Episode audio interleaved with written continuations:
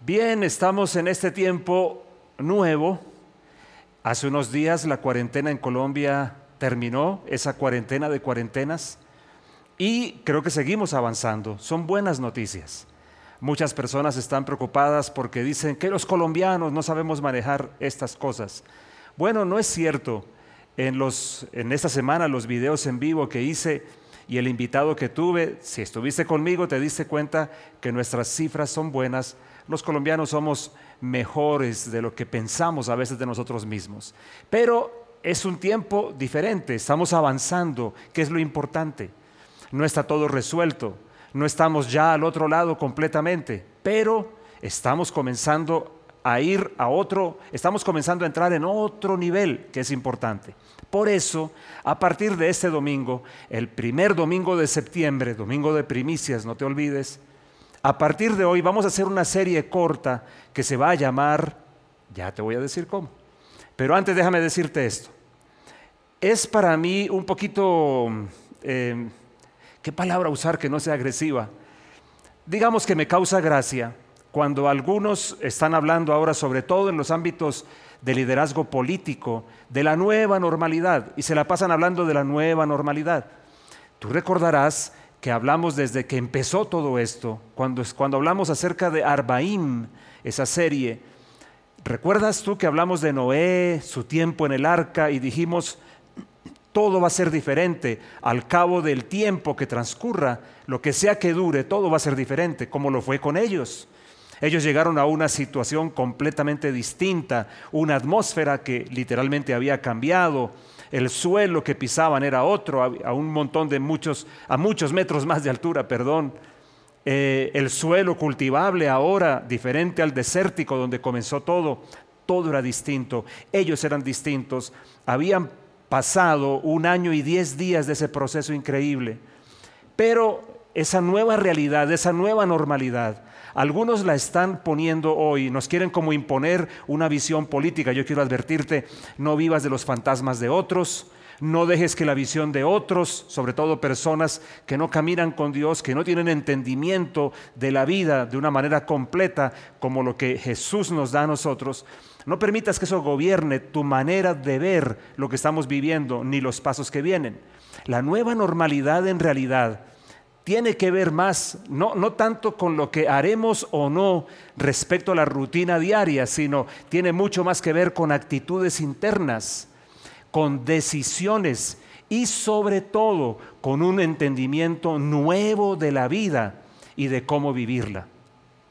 Por eso entonces, ahora sí te puedo decir en qué nos vamos a meter en estos domingos vamos a, pensar un poquito, vamos a unir un poco algunas de las cosas que semanas atrás compartí en los videos nocturnos que hago para Colombia y para este lado del mundo. Y la serie que vamos a manejar entonces se llama Al otro lado.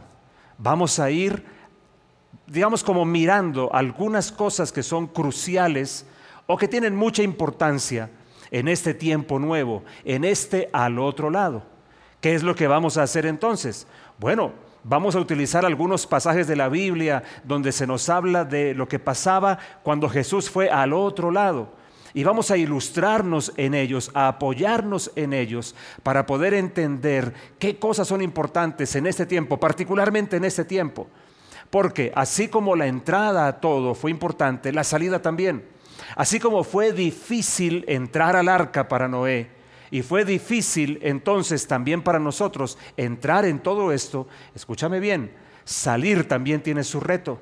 De hecho, hablando de cuarentenas, hay muchas personas que hoy, después de cinco meses en Colombia, de cuarentenas, ya no quieren salir, porque finalmente el encierro nos domestica. Y hay que tener cuidado con eso. Algunos dicen que es en el nombre de la prudencia. Bueno, asegúrate que sea prudencia y no miedo, porque no son la misma cosa y porque nos conducen a destinos muy diferentes. Metámonos en tema entonces. Yo quiero que, que, empecemos a hablar de este al otro lado de una forma muy sencilla pero significativa. Vamos a ver qué cosas son importantes en este tiempo que es sensible, que es delicado en muchísimos sentidos. Así que lo primero, yo quiero que vengas conmigo a un texto de la Escritura que está en el Evangelio de Lucas capítulo 8, versículos 22 al 31. Quiero leértelo porque hay una primera parte de esto que quiero que hablemos. La primera parte de esto, de este al otro lado, yo la estoy llamando retos y llamados. Retos que tenemos y llamados que tenemos, cosas que son en este momento sensibles, que son importantes. Vamos a leer entonces este pasaje. Lucas capítulo 8, versículo 22 en adelante. Tengo aquí la nueva Biblia latinoamericana, perdón, la nueva Biblia de las Américas. Dice así, uno de aquellos días Jesús entró en una barca con sus discípulos y les dijo, pasemos al otro lado del lago. Y se hicieron a la mar. Mira lo que sigue diciendo. Pero mientras ellos navegaban, él se durmió y una violenta tempestad descendió sobre el lago y comenzaron a hundirse y corrían peligro. Sigue conmigo. Versículo 24. Llegándose a Jesús lo despertaron diciendo, Maestro, Maestro, que perecemos. Y él levantándose reprendió el viento y a las olas embravecidas y cesaron y sobrevino la calma. Pero sigamos, porque el relato tiene varias cosas más que me interesa que miremos. Versículo 25, ¿dónde está la fe de ustedes? les dijo. Pero ellos estaban atemorizados y asombrados, diciéndose unos a otros, ¿quién pues es este que aún a los vientos y al agua manda y lo obedecen? ¿Qué experiencia tuvo que ser esta para ellos? ver a un ser humano, entre comillas, bueno, un verdadero ser humano, hablándole a los elementos y los elementos obedeciéndole. Pero sigamos. Versículo 26. Entonces navegaron hacia la tierra de los Gadarenos, que está al lado opuesto de Galilea, al otro lado. Cuando Jesús bajó a tierra, le salió al encuentro un hombre de la ciudad poseído por demonios, y que por mucho tiempo no se había puesto ropa alguna, ni vivía en una casa sino en los sepulcros. Francamente un cuadro atemorizante. Versículo 28. Al ver a Jesús gritó y cayó delante de él y dijo en alta voz, ¿qué tienes tú que ver conmigo, Jesús, Hijo del Dios Altísimo? Te ruego que no me atormentes. Reconocieron esos demonios en este hombre, reconocieron a Jesús. Versículo 29, porque él mandaba al espíritu inmundo que saliera del hombre, pues muchas veces se había apoderado de él y estaba atado con cadenas y grillos y bajo guardia. A pesar de todo, rompía las ataduras y era llevado por el demonio a los desiertos. Es un cuadro impresionante. Versículo 30. Alguno diría, un paréntesis, es un enfermo mental. Bueno, también estaba afectado mentalmente, pero nosotros, en un tiempo como esta posmodernidad tan ultra racionalista, atribuimos muchos fenómenos que son estrictamente espirituales a asuntos mentales o emocionales que a, que a veces no lo son. Pero sigamos. Versículo 31. Y le rogaban, perdón, versículo 30. Entonces Jesús le preguntó, ¿cómo te llamas? Legión contestó, porque muchos demonios habían entrado en él y le rogaban que no los ordenara ir al, irse, que no les ordenara irse al abismo. Había una manada de muchos cerdos paciendo allí en el monte y los demonios le rogaron que les permitiera entrar en los cerdos y él les dio permiso. Y los demonios salieron del hombre y entraron en los cerdos y la manada se precipitó por el despeñadero al lago y se ahogaron. Qué relato, ¿ah? Qué relato. ¿Qué cosas debemos tener en cuenta al otro lado? Yo empiezo por decirte, hay algunos retos y llamados, y aquí aparecen dos cosas que quiero decirte hoy.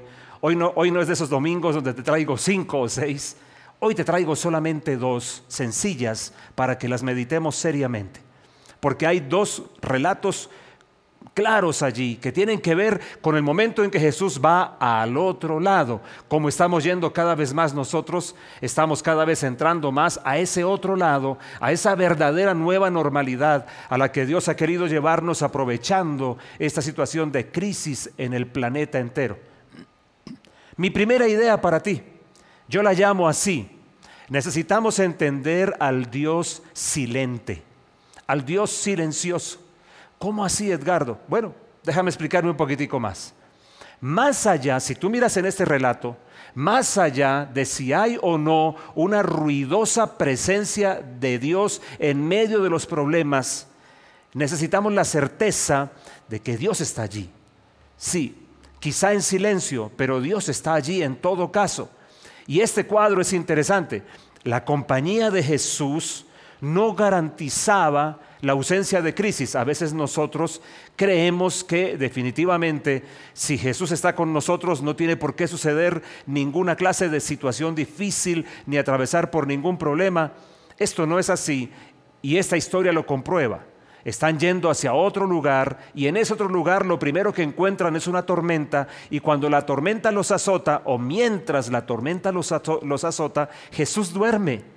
Es interesante esto y habría mucho que decir, pero yo quiero concentrarme en la parte de su silencio o su aparente, eh, su aparente actitud, digamos, de estar desapercibido, de que no me interesa lo que está pasando.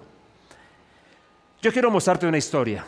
En Daniel, y quiero que vayas midiendo conmigo a, Daniel capítulo, ya te digo porque es un relato largo, capítulo 3, como sucedió con Daniel y sus amigos, sucedió de una manera muy parecida. Daniel y sus amigos, de hecho a ellos inclusive en Babilonia les habían cambiado el nombre. Ahí es, es un cuadro muy interesante la historia de Daniel y la historia de los cercanos a ellos, porque también demuestra lo que el sistema pretende de nosotros. El sistema pretende alterar nuestra identidad. El sistema pretende que no nos, enteremos de quiénes somos o que nos sintamos personas distintas. El sistema pretende alienarnos, es decir, sacarnos de la verdad de quiénes somos y meternos en cuerpo ajeno, como diría alguna novela colombiana. Es muy interesante porque a pesar de todo, Daniel y sus amigos mantuvieron su identidad y mantuvieron su conexión con Dios a salvo. Y se dio un incidente terrible a través del cual ellos terminaron en un problema súper serio. Ellos terminaron lanzados, Daniel y sus amigos, lanzados a un horno encendido, un horno de fuego, para que obviamente allí se consumieran. Leamos la historia, porque yo, yo, quiero enfatizarte esta primera parte, por un lado, que al otro lado, al cruzar al otro lado, las cosas no van a estar carentes de dificultad. Jesús no prometió la ausencia de dificultades, Jesús prometió su compañía en medio de las dificultades. Jesús no prometió que durante ese tiempo la naturaleza de la vida, sus avatares y sus retos desaparecerían. Jesús prometió que estaría con nosotros comprometido en ese camino. De hecho, tenemos que recordar las palabras dichas por Dios por medio del profeta, cuando dice, cuando pases por las aguas no te vas a ahogar porque yo voy a estar contigo. Y cuando pases por la llama, cuando pases por el fuego, la llama no va a arder en ti, porque yo soy tu Dios. ¿Te das cuenta? No dice que si pasas, sino cuando pases por agua, por fuego. Es decir, está claro, en la naturaleza de la vida misma tendremos que atravesar dificultades siempre. Y también en este cruce hacia el otro lado donde estamos yendo, no, va, no van a estar las cosas carentes de dificultad. Nadie ha dicho que porque las cuarentenas terminan, las dificultades se acabaron también. Pero, eso es por una parte que te estoy mostrando, pero por otra, es ese Dios aparentemente callado que de pronto tú has dicho, bueno, y tal vez te lo has preguntado, y no creo que, no, te estoy señalando por eso, ¿dónde está Dios en medio de todo esto? Quizá tus hijos chiquitos se han dicho, ¿por qué pasa todo esto? No sé qué explicaciones les estarás dando. Pero el Dios silente es crítico, es, es, es un asunto crítico a entenderse aquí. Ven, vamos a leer Daniel capítulo 3. Es un relato largo, versículos 19 hasta el versículo 30, pero leámoslo juntos. Otra vez estoy leyendo de la nueva Biblia de las Américas. Entonces Nabucodonosor se llenó de furor. ¿Por qué? Debo decirte por qué. Puso una estatua para que fuera adorada y estos se rehusaron. Dijeron, lo lamentamos mucho, pero solamente nos inclinamos delante de Dios. Qué tremendo esto. Qué palabra poderosa, qué actitud tan radical de compromiso, de saber quién es Dios y quién no, y de entender que siendo ellos dueños de su adoración, no la iban a dar a cualquiera, sino solamente la darían al Dios del cielo. Entonces Nabucodonosor se llenó de furor y demudó su semblante contra Sadrach, Mesach, Mesach perdón, y Abednego, los nombres que él le había puesto a estos muchachos. Reaccionó ordenando que se calentara el horno siete veces más de lo que acostumbraba calentar y mandó que algunos valientes guerreros de su ejército Mira qué interesante, ¿no? No le mandó a cualquiera, sino a algunos de los más fuertes o fieros quizá, ataran a Sadrach, Mesach y Abednego y los echaran en el horno de fuego ardiente. Entonces estos hombres fueron atados y arrojados con sus mantos, sus túnicas, sus gorros y sus otras ropas en el horno de fuego ardiente. Así como estaban, los atan y los lanzan para que no tengan ninguna oportunidad. Como la orden del rey era apremiante y el horno se había calentado, había sido calentado excesivamente, mira esto, la llama del fuego mató a los que se habían a los que habían alzado, perdón, a Sadrach, Mesach y Abednego, es decir, los que los llevan, mientras los llevan, la llama los consume a ellos al momento que están arrojando a estos tres jóvenes. Dice luego, pero estos tres hombres, Sadrach, Mesach y Abednego, cayeron atados en medio del horno de fuego ardiente. Entonces el rey Nabucodonosor se espantó y levantándose apresuradamente preguntó a sus altos oficiales, ¿no eran tres los hombres que echamos atados en medio del fuego? Mira qué interesante. Así es, oh rey, respondieron ellos. Versículo 25. Miren, respondió el rey, veo a cuatro hombres sueltos que se pasean en medio del fuego sin sufrir daño alguno, y el aspecto del cuarto es semejante al de un hijo de los dioses. ¿Qué historia esta? Versículo 26. Entonces Nabucodonosor se acercó a la puerta del horno de fuego ardiente y dijo, Sadrach, Mesach y Abednego, siervos del Dios Altísimo, salgan y vengan acá. Entonces Sadrach, Mesach y Abednego salieron de en medio del fuego y los sátrapas, los prefectos, los gobernadores y los altos oficiales del rey se reunieron para ver a estos hombres. Como el fuego, o mejor, como el fuego no los había no había tenido efecto alguno sobre sus cuerpos, ni el cabello de sus cabezas se había chamuscado, ni sus mantos habían sufrido daño alguno, ni aún olor del fuego había quedado en ellos. Entonces Nabucodonosor dijo, bendito sea el Dios de Sadrach, Mesach y Abednego, que ha enviado a su ángel y ha librado a sus siervos que, confiando en él, desobedecieron la orden del rey y entregaron sus cuerpos antes de servir y adorar a ningún otro Dios excepto a su Dios. Qué tremenda historia. Pero termina, versículo 29. Por tanto, proclamo un decreto de todo pueblo, nación o lengua que diga blasfemia contra el Dios de Sadrach, Mesach y Abednego, se ha descuartizado y sus casas reducidas a escombros, ya que no hay otro Dios que pueda librar de esta manera. Entonces el rey hizo prosperar a Sadrach, Mesach y Abednego en la provincia de Babilonia. Impresionante relato tres lanzados al fuego por rehusarse dar su adoración a un Dios falso. ¿Y qué pasa entonces allí? Este es un punto crítico para mí. En realidad no fueron tres, de repente aparece un cuarto. Y la observación del rey es muy llamativa, porque ese cuarto dice parecía un hijo de los dioses. ¿Quién era ese cuarto? Yo no creo que era un ángel, aunque pudo serlo perfectamente. Creo que era alguien enviado de la Trinidad misma, quizá Jesús mismo allí. Quizá Él sería el que estaría con ellos caminando. Pero mi punto es este, el cuarto entre ellos, esto es lo que quiero decirte hablando del Dios silente, el cuarto que había, ese cuarto que apareció, caminaba como ellos. Escúchame lo que te voy a decir. Caminaba con ellos, no los sacó del fuego, pero los acompañó en medio del fuego. Dicho de otra forma, Él ardió con ellos. Se metió en el asunto allí. ¿Y por qué enfatizo esto? Por si de pronto todavía no está siendo clara mi idea. El Dios silente es un Dios entonces que llora con nosotros, que sufre con nosotros, que se duele con nosotros. Esa es la otra realidad del Dios silente. No es como lo imaginamos a veces nosotros, simplemente un Dios ajeno que desde afuera está, sí, haciendo algo, pero desde afuera sin comprometerse, sin ensuciarse un dedo, sin machacarse una uña, por decirlo de alguna manera. ¿Tú recuerdas a Jesús llorando frente a la tumba de Lázaro? ¿Por qué?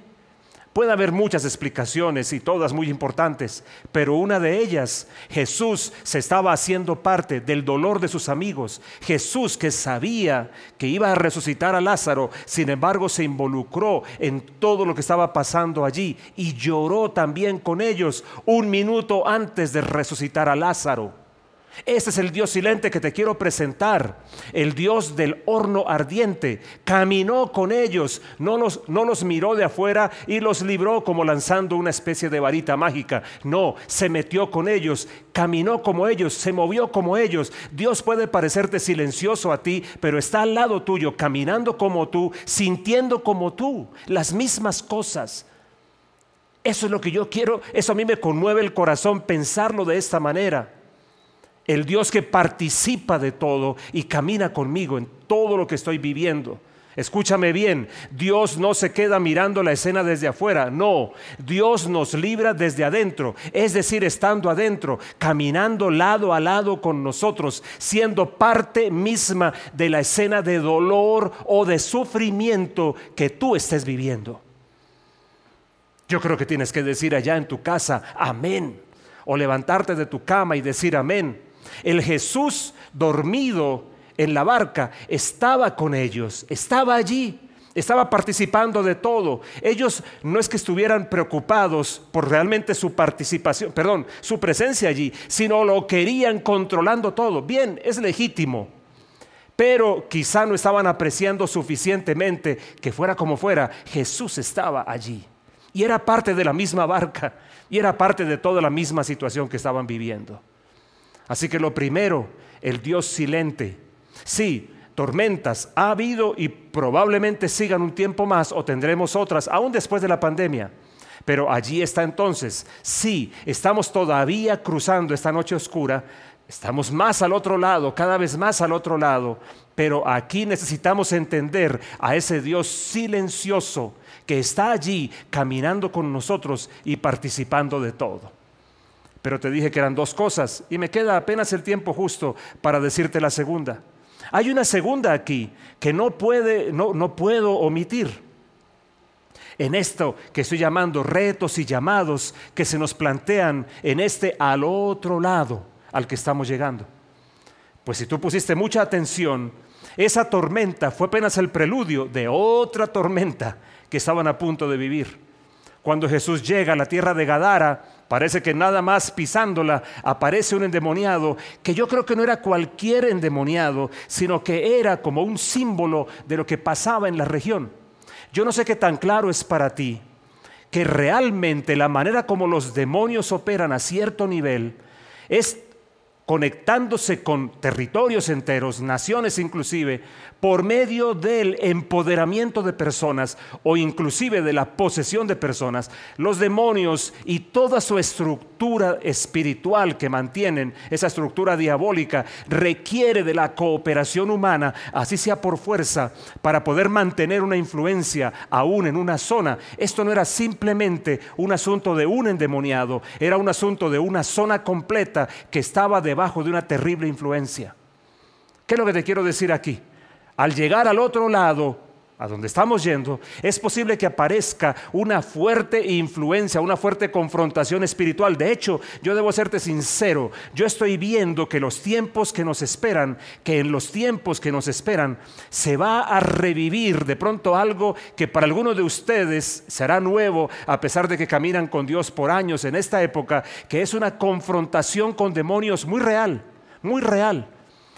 Y que me parece, de hecho, me parece hasta importante que suceda para que los ojos de algunos vean en un tiempo donde todo se ha vuelto o, todo se pretende explicar, que hay una serie de cosas que corresponden al ámbito espiritual, a un ámbito real de influencia oscura y de demonios. Mira, el ámbito espiritual, este ámbito de oscuridad, es tan cierto que mira cómo lo pone Pablo en Efesios capítulo 6, versículos 10 al 12.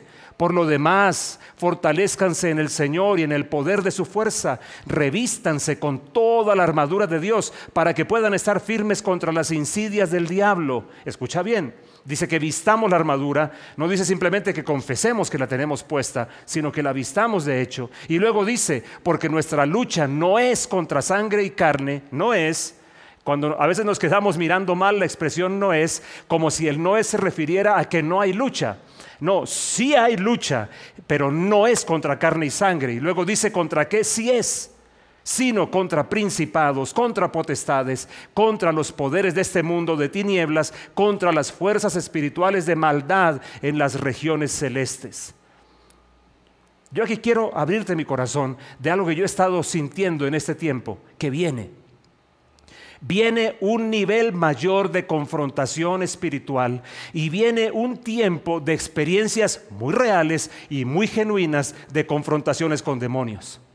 Sí, yo sé que ahora podemos entender que quizá lo que en la antigüedad se estimaba que era un demonio puede ser una, un desorden, un desorden emocional o un desorden fisiológico, pero necesitamos un poquito de lo otro también, que, que ciertos desórdenes fisiológicos, mentales, emocionales o morales en realidad responden a actividades demoníacas y que también la confrontación que va a ir en aumento en este al otro lado, tiene que ver con lo que es la estructura demoníaca que Pablo describe en Efesios capítulo 6, que involucra príncipes demoníacos que ejercen influencia sobre regiones completas. No sé si me estoy dando a entender bien. Nos esperan nuevos niveles de confrontación y confrontaciones muy visibles. Yo he estado recibiendo en mi espíritu esto y orando por eso que volvamos a ver esos momentos, no de un escándalo terrible y de un combate tremendo tratando de hacer libre a una persona bajo influencia de demonios, no me refiero a eso, pero sí que los ojos físicos de muchos hoy puedan, y de hecho así va a pasar, ver la actividad demoníaca y cómo Jesús rompe las cadenas de opresión, muchas sobre personas, sobre individuos, muchas de las cosas con las que algunos combaten por largo tiempo o están combatiendo o con las que han tenido que luchar, en realidad responden a actividad demoníaca, sí. Y alguien entonces me dirá, y si yo soy cristiano, ¿puedo ser afectado por alguna opresión demoníaca? No tengo el tiempo de explicarte todo, pero la respuesta es sí. La respuesta es sí. Y por esa misma razón, Estamos entrando en un tiempo donde Jesús va a mostrarnos, a dejar ver más en nosotros esa faceta suya del Gadareno. Esa faceta de confrontar demonios. Y tú y yo nos veremos inmersos también a algún nivel en eso.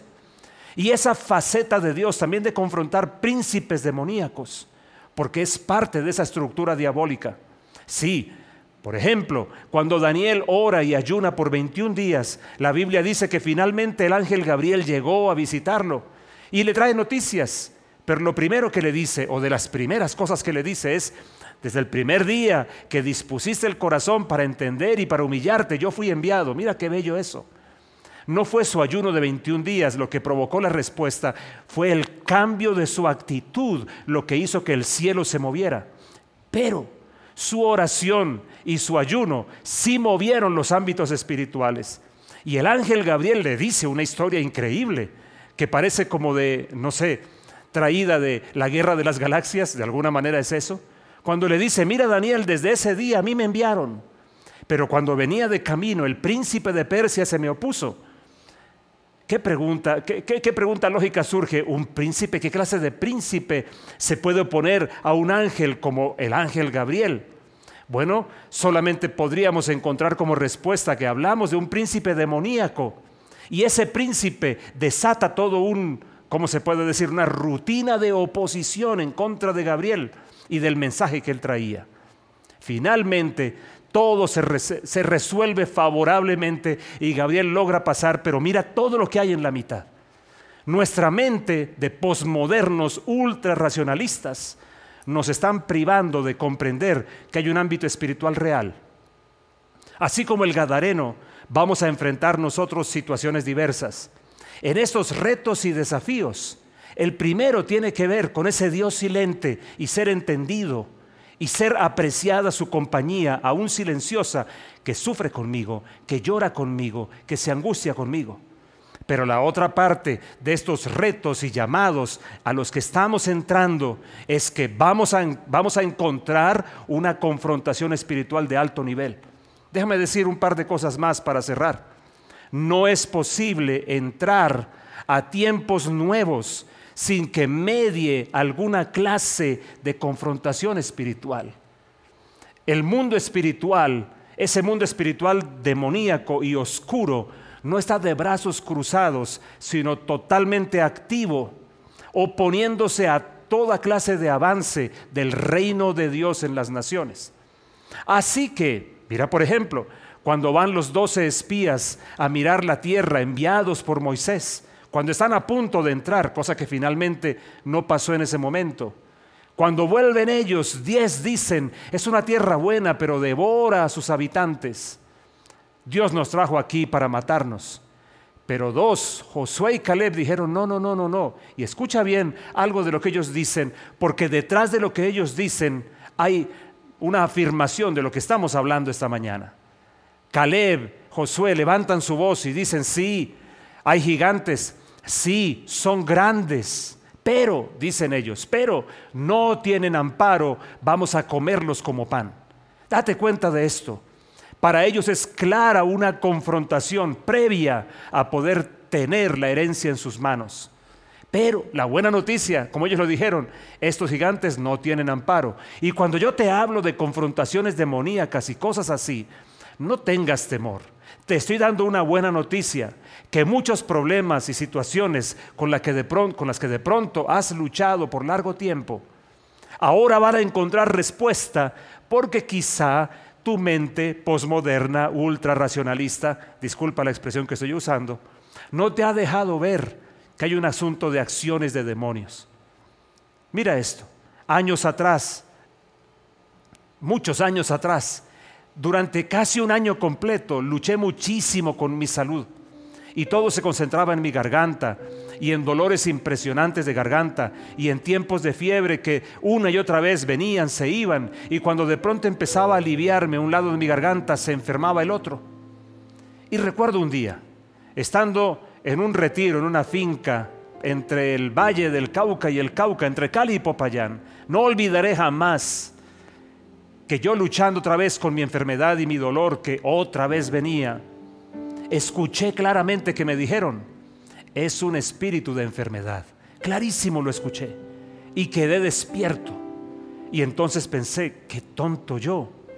Como nunca he entendido que quizá detrás de esto había una acción de un espíritu de enfermedad. En el mismo momento le hablé y le dije, te vas de mí, espíritu de enfermedad, en el nombre de Jesús. Eso, ¿sabes cuánto hace que pasó esa anécdota? Lo recuerdo clarísimo porque fue exactamente en el año 2000, cambiando el siglo. ¿Sabes cuántas veces he vuelto a enfermar? Ah, bueno, no te he dicho esto, que al instante quedé sano, instantáneamente sano. ¿Y sabes cuántas veces he enfermado de mi garganta en 20 años? Ni una. En 20 años, ni una vez más. Gloria a Dios. Quiero cerrar entonces hoy orando por ti un momento, por cualquiera de estas cosas, pero quiero decirte, estamos en un tiempo bueno, interesante, ese 2020 no se va a ir en blanco, te lo dije siempre. Entramos al último tercio del año, las mejores cosas van a empezar a pasar ahora, pero en este cruce al otro lado seguramente todavía habrá dificultades. Y seguramente habrá silencios aparentes de Dios. No te olvides del Dios silente que está allí como el cuarto caminando con ellos, no desde afuera sacándolos milagrosamente, desde adentro caminando con ellos, llorando con ellos o sufriendo con ellos o riendo con ellos, pero con ellos al fin y al cabo, como está contigo y como está conmigo. Y la otra parte que te dejo hoy, no te olvides. Sí, hay confrontación espiritual. Sí, a mí el Espíritu Santo me ha estado mostrando que viene un incremento en la confrontación espiritual y que va a ser más evidente. Porque la realidad espiritual en el entorno ha crecido y se está descarando inclusive. La brujería, la hechicería, las prácticas rituales de adoración bien disfrazadas, bien maquilladas, están creciendo. Estamos de cara frente a un nuevo Gadareno Así que hay que estar listos, porque eso qué significa? Que vienen grandes victorias y grandes libertades que Dios va a darnos. Y, si tienes alguna duda teológica de cómo es posible que inclusive una persona cristiana pueda ser afectada de alguna forma por acciones demoníacas, la conversamos cuando quieras. Pero, paréntesis, no estoy hablando de posesiones demoníacas, con lo que muchos tienen conflicto. En lugar de estar teniendo tanto conflicto teológico, recibe mis palabras, que en este tiempo Dios va a hacernos libres de muchas ataduras espirituales. Bendito sea el nombre del Señor. Déjame orar por ti. Recuerda esto antes de despedir esta reunión. Recuerda que la nueva normalidad no es un cambio de roles o de las costumbres normales de vida. Es un cambio interior de decisiones, es un cambio de acciones, es una nueva manera de entender el mundo al que ahora estamos entrando, ese mundo en el sentido amplio de la palabra. Y no te olvides, después que oremos, te lo voy a volver a decir, alista la cena del Señor, hoy es el día de la cena del Señor. Cerrando la reunión, tendremos un video en vivo para poder compartir juntos en familia la cena del Señor. Oramos entonces, vamos, ponte de pie, porque yo quiero hablar a la enfermedad o a cualquier cosa que te esté afectando o a cualquier opresión también y quiero bendecir tu vida. Vamos, cierra tus ojos. Mi Dios, te doy gracias por mi hermano que está aquí. Te doy gracias, Padre bueno, por este momento. Te doy gracias, Señor, por esas dos cosas que estamos compartiendo hoy. Tu compañía silenciosa, pero cercana, íntima, y tu poder rompiendo opresiones demoníacas. En el nombre de Jesús yo hablo a toda atadura espiritual en tu cuerpo o en tu mente y la echo afuera ahora en la autoridad del nombre de Jesús.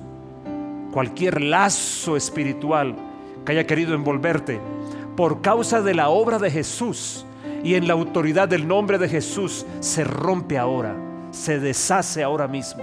Yo le hablo a tu enfermedad y le mando que se vaya de tu cuerpo. Toda alteración, todo desorden en tu cuerpo yo le hablo ahora y le mando a tu cuerpo que se ponga en orden en el nombre de Jesús. Y cualquier cosa espiritual interior que se deshaga también, pero también que la libertad que ya tienes, la alegría que ya tienes, la paz que ya tienes, crezca en el nombre de Jesús. Porque a eso también fuimos llamados nosotros, a caminar en esa libertad, a disfrutarla por el poder y la obra de Cristo Jesús. Se ha hecho así. Amén. Bendito sea Dios. Bueno, entonces, ¿listo para tomar la cena del Señor ahora? ¿Listo, listo? Porque es un momento muy importante. Hoy es domingo de primicias. Hoy hemos orado ya por los que están en sus emprendimientos resurgiendo. Pero también, también Vamos a cerrar con este tiempo, como lo hemos hecho en los meses anteriores. Que Dios permita que el próximo mes podamos hacerlo juntos, de alguna manera, parcial o lo que sea, pero seguimos en este avance. Tiempo de despedirnos, tiempo de bendecirte, como es mi costumbre. Por favor, levanta tus manos a los cielos, déjame bendecirte. El Señor te bendiga y te guarde. El Señor te mire a la cara y te dé el Señor te renueve su misericordia y ponga sobre ti su paz. Sé bendecido en el nombre de Jesús. Amén.